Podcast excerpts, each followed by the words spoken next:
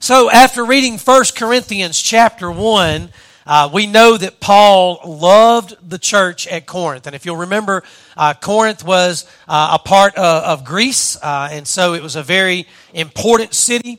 Uh, it was a very influential and a very wealthy city, uh, but it was also a city filled with immorality. And so the church is in this city, and the church faced challenges. And if you'll remember, we talked about challenges both inside the walls and outside the walls. Uh, the church at Corinth was challenged by divisions. We saw that last week. These divisions were about putting emphasis on the messengers more so than the message. Uh, theologians tell us that the loyalists were the ones who followed Paul, the intellectuals were the ones who followed Apollos, the Jews were the ones who followed Cephas, and the super spirituals were the ones who followed Christ. Uh, in his opening, Paul puts the emphasis back on Christ. What he said was, Hey, did I die for you?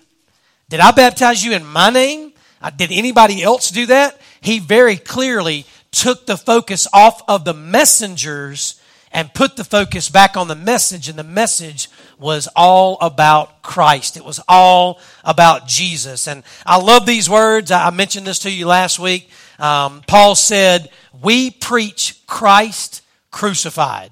He said that very loudly. He said that very clearly. Uh, if you'll remember, he finished chapter 1 saying, Let the one who boasts boast in who? The Lord. That's what he said. Uh, I also asked you a very important question last week. Uh, it's a question that demonstrates the theme, or at least one of the themes, of the letter, 1 Corinthians. And that question I'm going to ask you again tonight. When facing challenges in this life, Will we seek the wisdom of the Word or will we seek the wisdom of the world?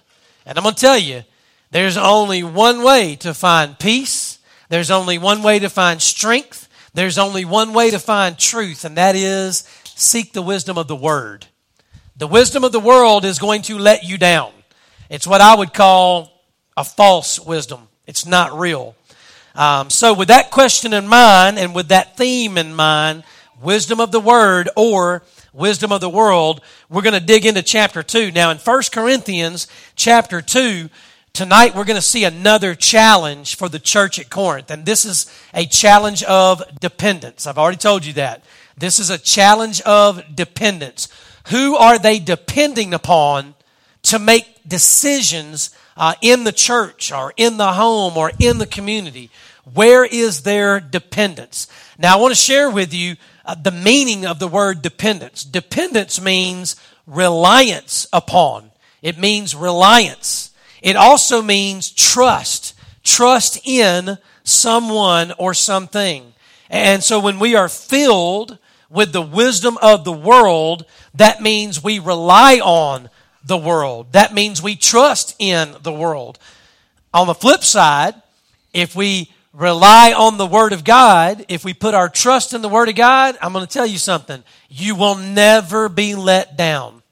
The Word of God is truth, it is life, it is light, and the Word of God will never let you down.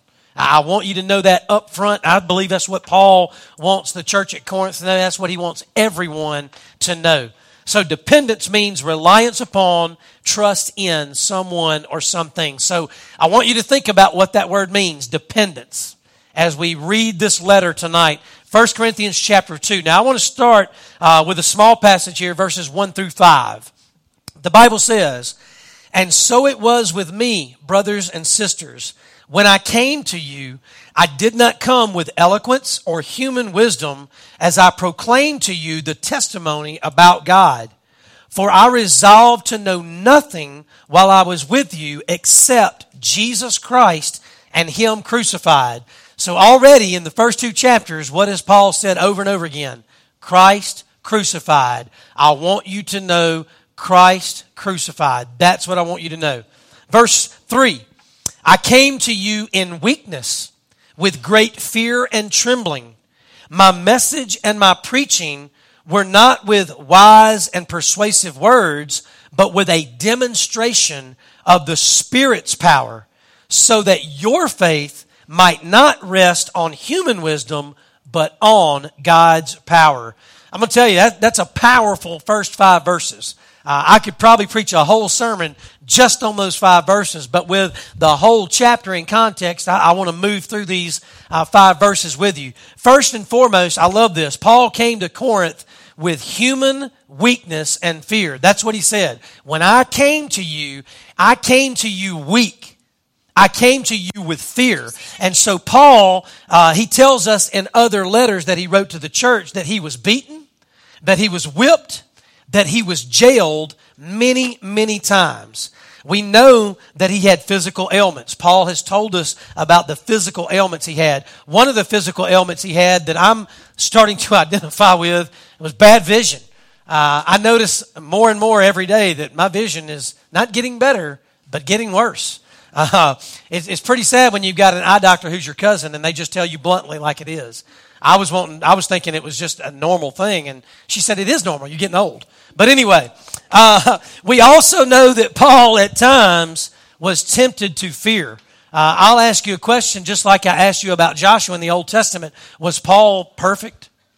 That's a simple answer. No. Was anybody in the Bible other than Jesus perfect? No. Paul wasn't perfect, and there were times that that Paul was tempted to fear, and there were times that Paul fell into that temptation to fear. And he tells us right here, I came to you in weakness. I came to you with fear. I came to you with trembling. Uh, and so uh, I love that Paul is very open and very honest. But I love this because right after he said uh, that I was weak in my own flesh and that I was weak with fears and trembling, Paul tells us that he relied upon the message of Christ. Do you see that? I, I relied upon the message of Christ and upon the power of God. That's what he proclaimed. He did not rely on eloquent speaking skills because he said, Hey, I didn't do that. I didn't come, I didn't come to you with eloquent words. Uh, Paul said he relied on the message of Christ and the power of God. He didn't even rely on his own physical prowess, right? He relied on God and he says his life was a demonstration of God's power through the Holy Spirit. I love that. Paul said, me coming to you, me preaching the message of Christ, it's a demonstration of God's power through the Holy Spirit. I, I would ask you a question. And it's okay if, if you if you say, not really, because I, I look at my life and I was going, I want to say yes, but I, I don't know if I can. Is your life in your home a demonstration of God's power through the Holy Spirit? Is your life at work a demonstration of God's power through the Holy Spirit? Think about that for just a minute. If you rely on your own physical strength, if you rely on your own eloquent words, I can tell you uh, that's not God's power. And so when you confess your weakness, when you confess your fear, right? When you confess your, your trembling, your doubt, when you confess that to God, it's when you're weak that He is strong. And Paul's gonna, he's gonna reiterate that a little later.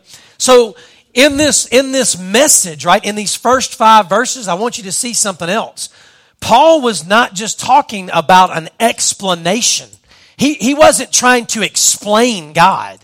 He, he wasn't talking about an explanation about God. I'm going to tell you what he was talking about. He was talking about an experience with God. That, that's what he was talking about. That word demonstrate, right? It, it relates to the word experience. It, it means an action. It means something visible. And, and so Paul wasn't trying to simply explain God. He was trying to lead them to understand that you, you have God in you, the Spirit in you. You are experiencing the power of God, not just talking about it. And so I love that. Paul says, I am a demonstration to you of God's power through the Holy Spirit. Uh, while it is important to know God, we must move from knowledge to experience. We have to, because moving from knowledge to experience is where real growth happens. That's where real growth uh, comes from for the Christ follower. And, and ultimately, in these first five verses, Paul wanted their faith to rest in God's power and not their own. He, he could see it very clearly. He could see it from the divisions, right? That he had heard about and all of a sudden looked at with his own eyes. Uh, you know, he understood that there were those over here being led by Apollos and those over here being led by Cephas. And there were those who only wanted to hear from him. But, but Paul, he wanted their faith to rest in, and again, that word rest is another word for trust. All right? It's, it's to rest in, to trust in God's power and not their own. Something else that's very interesting, and I, I didn't put this on your handout, but the Greek word for power in this it really throughout the letters uh, of First and Second Corinthians, the Greek word for power is the word dynamis. Dynamis, D Y N A M I S, which means supernatural strength. So when he was using the word power, he wasn't talking about any man made power that you might have. He was talking about supernatural power. Like, like the power that raised Christ from the dead. That kind of power. God's power. And that's what he was saying. Hey, rest in supernatural power. The power of God, the power that raised Jesus Christ from the grave. Um, theologians tell us that's the power that Paul references over and over again to the church at Corinth, both in 1 Corinthians and in 2 Corinthians. And like I said, the first five verses, I could push away and go, wow, that's enough. I, you, you have filled my heart up but we're going to keep moving. Is that okay? We're going to keep moving. So let's look at verses 6 through 9. He says, We do, however, speak a message of wisdom among the mature, but not the wisdom of this age or of the rulers of this age who are coming to nothing. No, we declare God's wisdom, a mystery that has been hidden and that God destined for our glory before time began. None of the rulers of this age understood it, for if they had, they would not have crucified the Lord of glory. However, as it is written, what no eye has seen, what no ear has heard, and what no human mind has conceived, the things God has prepared for those who love Him. So, Paul makes it very clear. And again, uh, one of the things that we're going to talk about throughout the letters of 1st and 2nd Corinthians is the wisdom of God.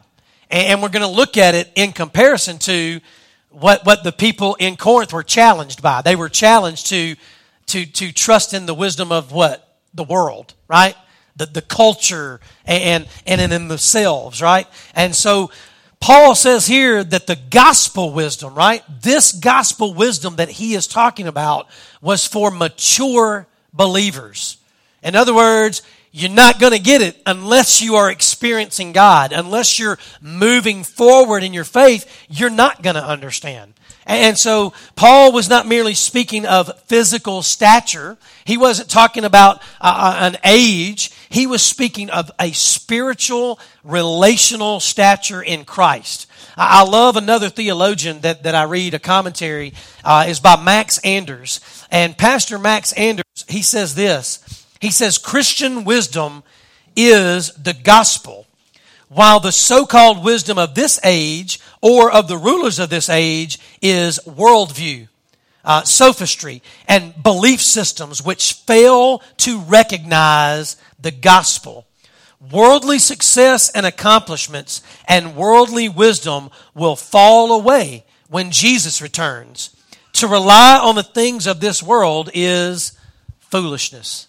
And hasn't Paul already said that?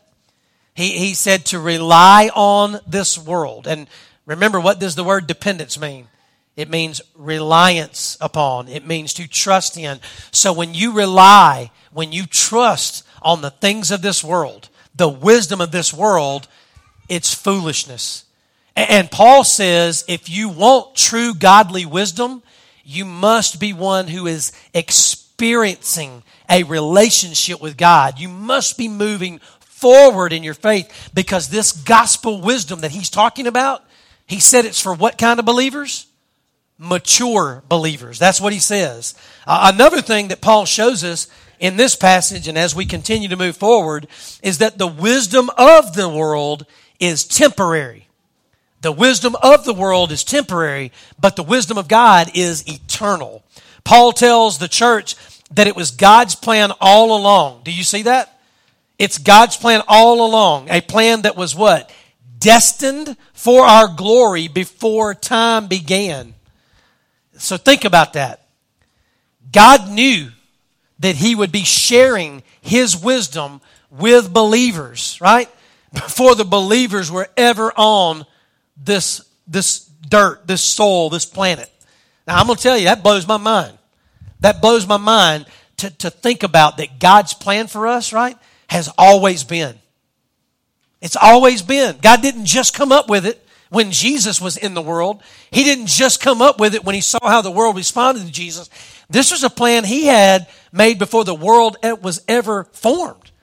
And so think about that for just a minute. Does that not blow your mind? That that's our God. So those who rejected Christ and those who relied on worldly wisdom, they couldn't understand it. That they couldn't understand what Jesus was saying to them. They couldn't understand what Jesus was doing for them. And, and even now, they don't understand what Paul is saying to them through the Holy Spirit's authority and power in his life. Uh, only those who loved God and were maturing in their faith could truly get it. And the only way to receive the glory of God is through Christ, who is the Lord of glory. I, I love when Paul says that, the Lord of glory, right? There is no glory apart from Jesus Christ. And so, again, what an awesome, awesome message to the church, not just in Corinth, but to the church today. The wisdom of the world is temporary. When Jesus comes again, Everything that's of this world and in this world is going to fall away except for those who what? Who love God, who love the Lord, the Lord of glory. So, so Paul goes on and he finishes this chapter, chapter 2, uh, with this passage. Look at verses 10 through 16 with me. He says, These are the things God has revealed to us by his Spirit. Verse 10 is so important. It, it, it, it really, in my opinion, is the one verse that ties every other verse together. I'm going to read it again. These are the things God has revealed to us by His Spirit. The Spirit searches all things, even the deep things of God. For who knows a person's thought except their own spirit within them? In the same way, no one knows the thoughts of God except the Spirit of God. What we have received is not the Spirit of the world, but the Spirit who is from God. Why? So that we may understand what God has freely given us. This is what we speak, not in words taught us by human wisdom, but in words taught by the Spirit, explaining spiritual realities with Spirit taught words. The person without the Spirit does not accept the things that come from the Spirit of God, but considers them foolishness and cannot understand them because, look at this, because they are discerned only through the Spirit.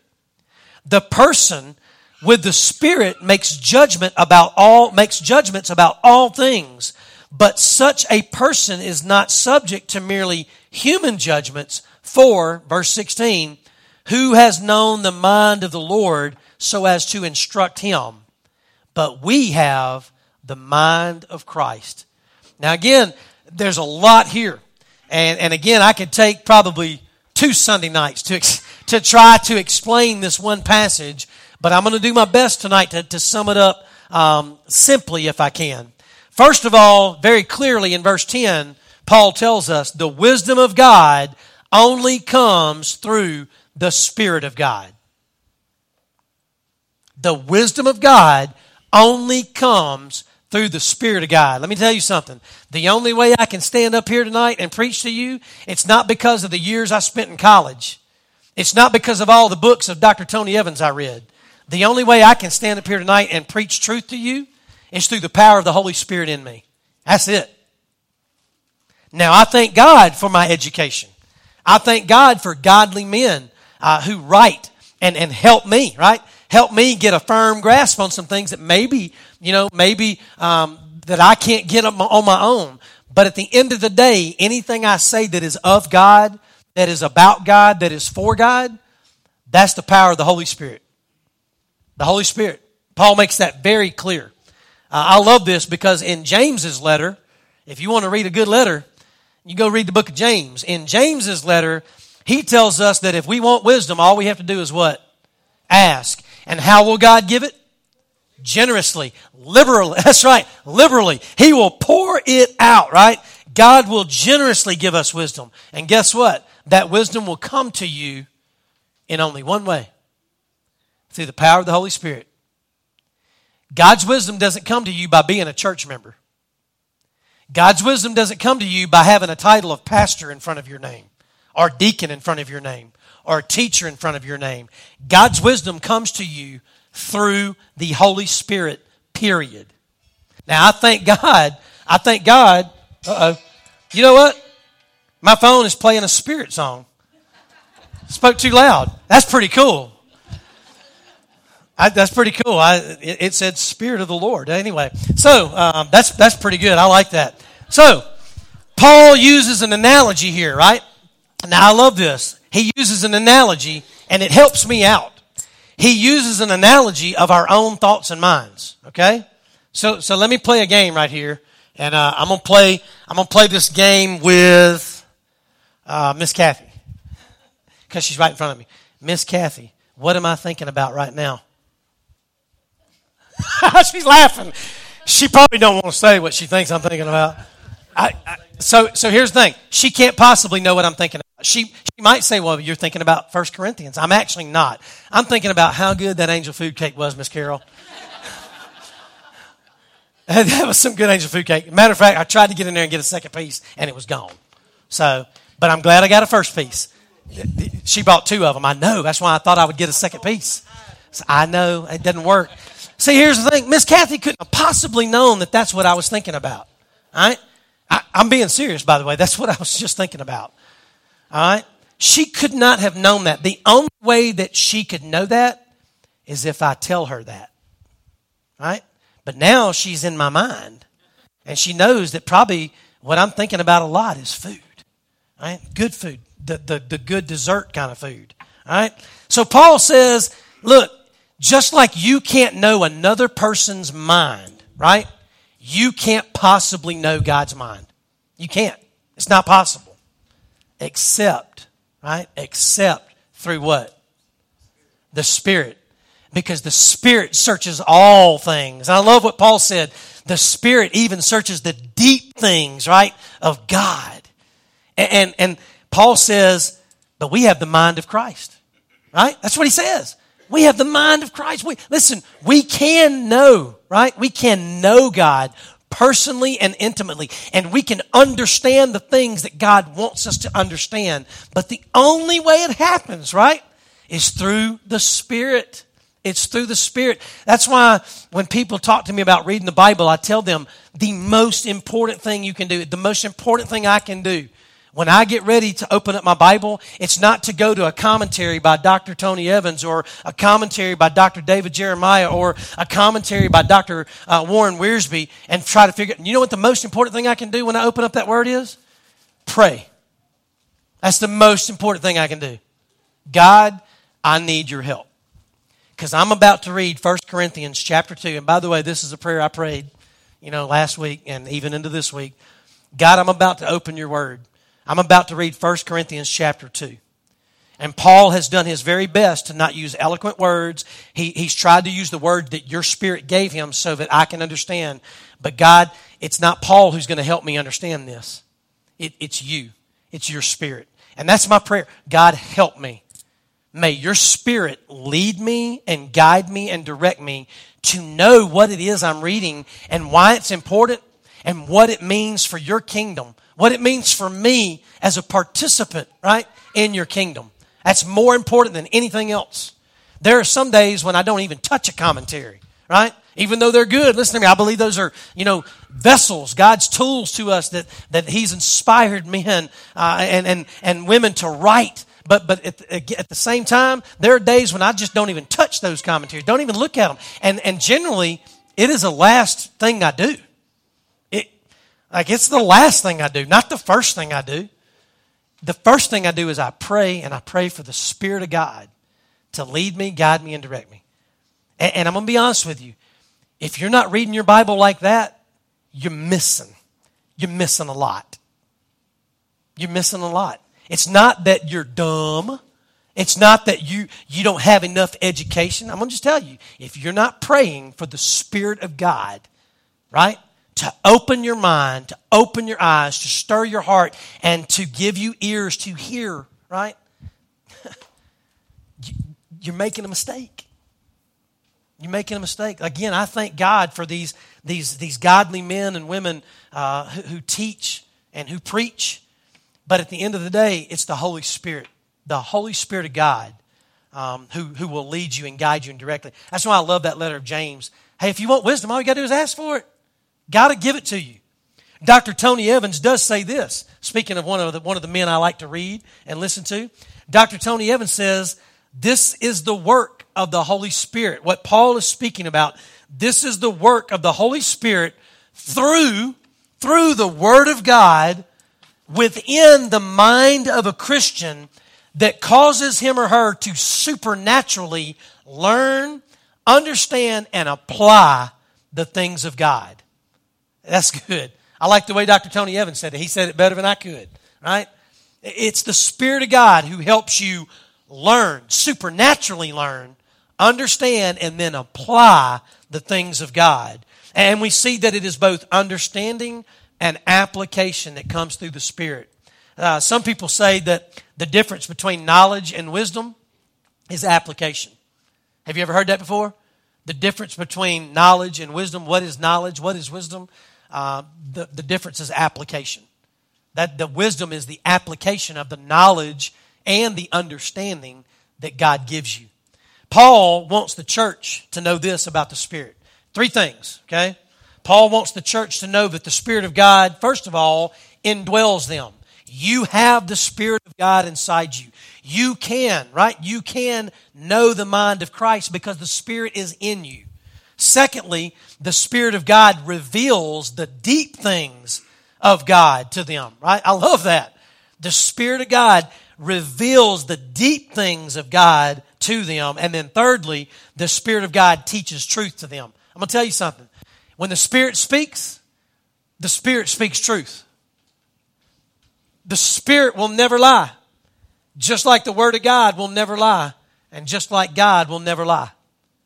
The Spirit, the Word, and God always line up and it's always truth. And that's what Paul wants the church to know. So here's what I wrote down in my notes right after I read, read that and wrote that. Thank God for the Holy Spirit. Amen. Thank God for the Holy Spirit who is in you and in me, who leads, guides, and directs, who indwells us, who reveals to us, who teaches us. Thank God for the Spirit. Now, Paul is constantly doing this, and he's going to keep doing this throughout his letters. There, there's a major difference between the world and the Word, and just like there's a major difference between the world and the Word, word there's a major difference between one who has the Spirit of God and one who does not. Do you know what it is? It's discernment. I know that's a big word, so I'm going to give you a chance to write that big word down first, right? Discernment. Discernment means specific and detailed understanding, right? So, one who is walking in the Spirit, one who is indwelled by the Spirit, one who is experiencing God and maturing in their faith is one who will be discerning. And discerning is not just having a general idea about what's going on in God's Word. It's one who has a detailed and specific understanding of what's going on in God's Word and what God wants for you and what God wants for your church. Uh, again, I mentioned this just a few moments ago. I love Dr. Warren Wiersbe. Uh, Dr. Warren Wiersbe was a great preacher, a great writer, and I love the way he explains that word discernment. Listen to what he says. He said discernment is the ability to penetrate beneath the surface of life and see things the way God sees things.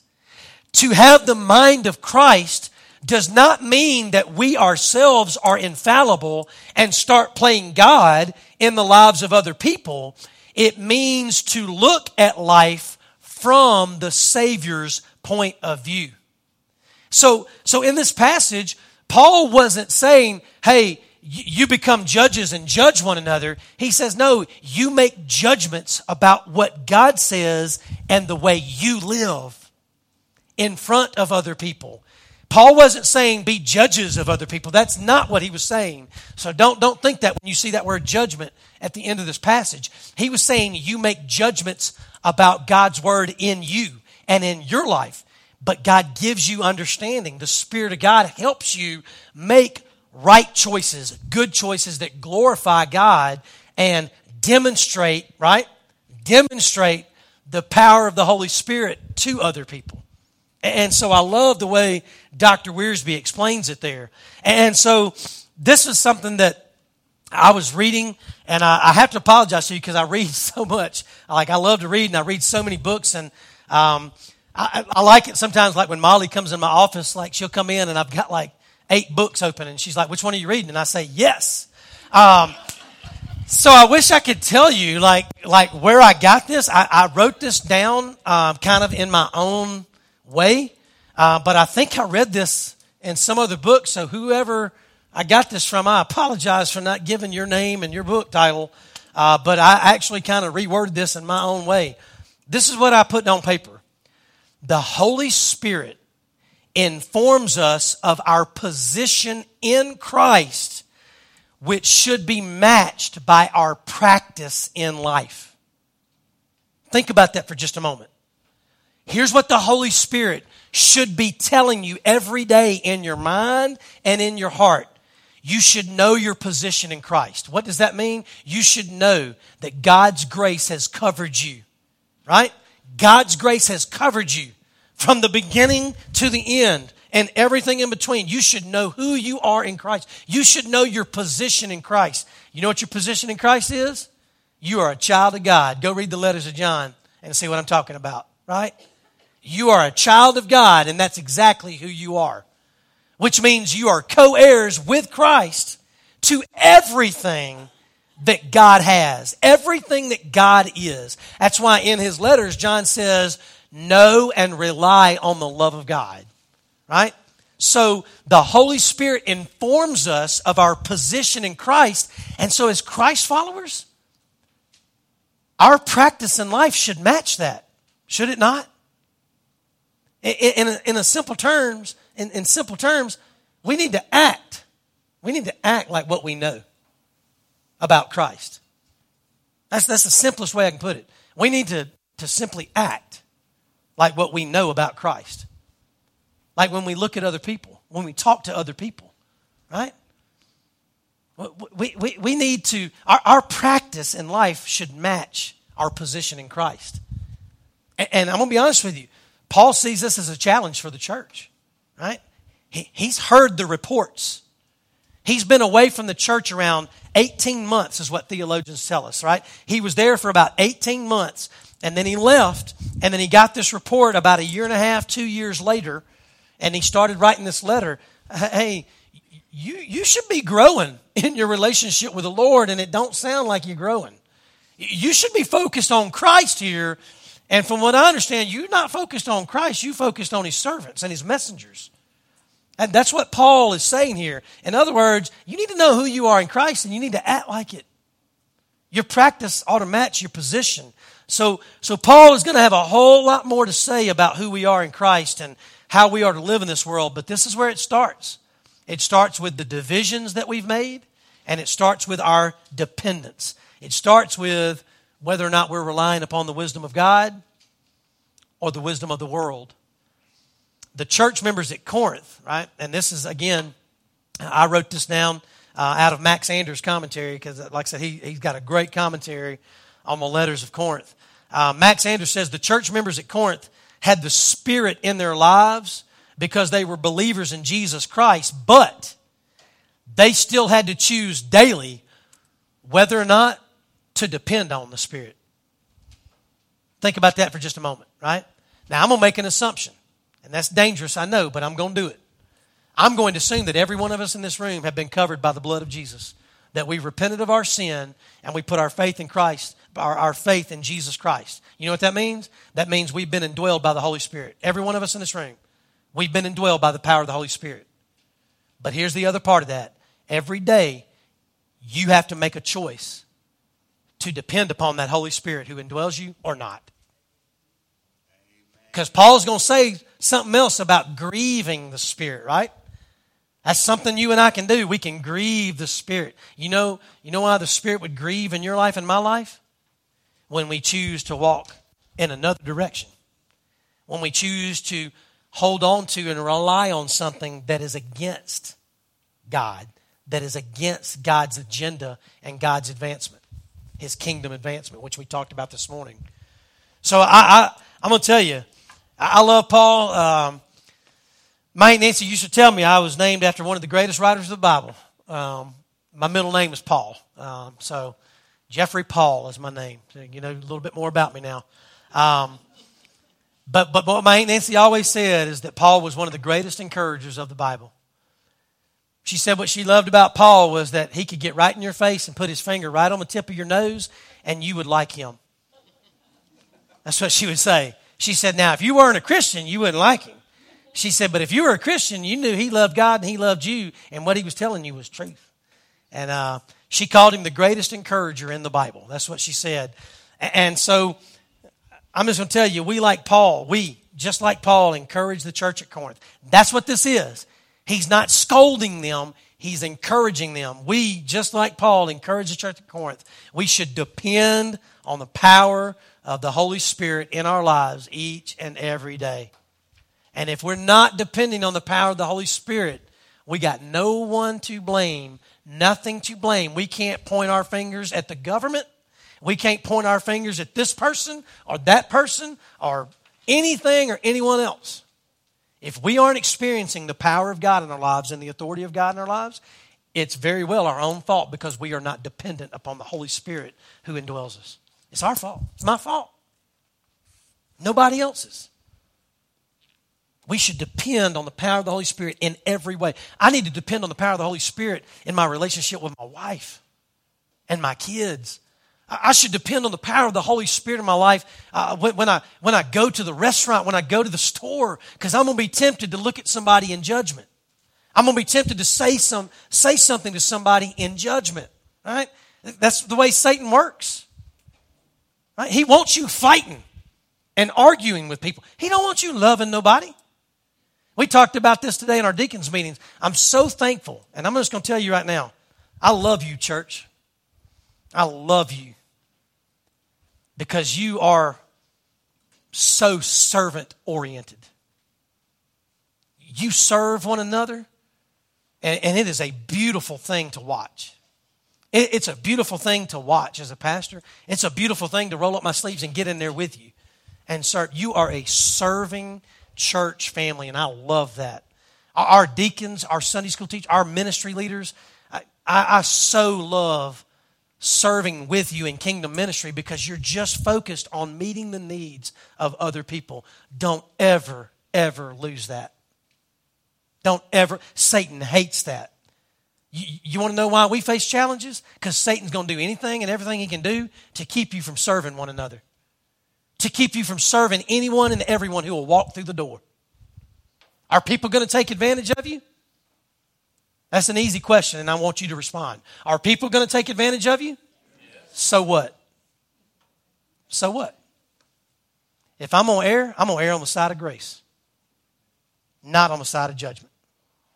If I if I get to heaven and he said you love too much, amen. Amen. I mean, are people going to take advantage of it? Yeah, because that's the way of the world. But you know what I want to do?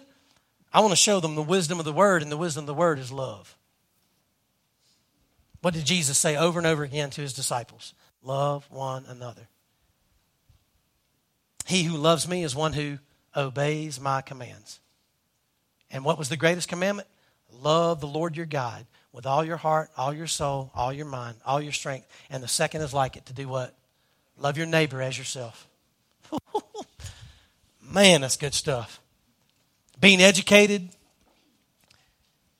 being experienced, being hardworking, being good. Th- th- those, are, those are good things, right? But if you're not careful, those are the things of the world. None of that gives me access to God's wisdom. Did you hear me? None of that. Being educated and being hardworking and being good does not give me access to the wisdom of God. What did Paul says? What, what, did, what did he say in this passage? 1 Corinthians chapter 2. What did he say gives me access to the wisdom of God? The Spirit of God. Nothing else and no one else. Apart from the Spirit of God, apart from the life, the death, and the resurrection of Jesus, we cannot know God. We cannot understand anything that was written in this book through the power of the Holy. We cannot. We cannot. His plans, His purposes, uh, His power for our lives, in our lives, it's all based on our dependency of the Holy Spirit. I'm going to tell you, this was a good word for me. I don't know about you, but 1 Corinthians 2 was a good word for me. Because I'm going to tell you, I'm tempted. I am tempted every day, every day, to stand up on my education, to stand up on my experiences, to stand up on my what I believe is goodness. But I need to be careful because the Bible says that even my best deeds compared to the righteousness of Christ is what?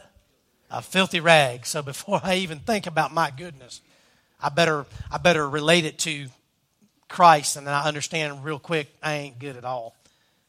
But I'm tempted every day to, to believe that that the wisdom of God comes through my efforts. Right? My education. And it does not. You want to know what it comes through? It comes through the power of the Holy Spirit and me humbling myself. Humbling myself and saying, God, I'm not worthy. Like that Roman soldier, right? Like that Roman soldier. God, I don't even deserve, Jesus, I don't even deserve for you to come under my roof. But if you'll just say the word from where you are, I know that my servant will be saved. That's the attitude. That's the mindset. And so I've been praying all week God, help me. God, help me not, not to base any message that I preach on eloquent words or you know, something that'll make them laugh or something that'll make them cry. God, just help me preach the truth. What did Paul preach? Christ crucified. He's already, look, we ain't covered two chapters yet, and he said twice, I preach Christ crucified. That's it. I preach Christ crucified. He lived for you, He died for you, He rose from the grave from you. What else you need? What else can I do for you? That's, it really is that simple. It really is. 嗯。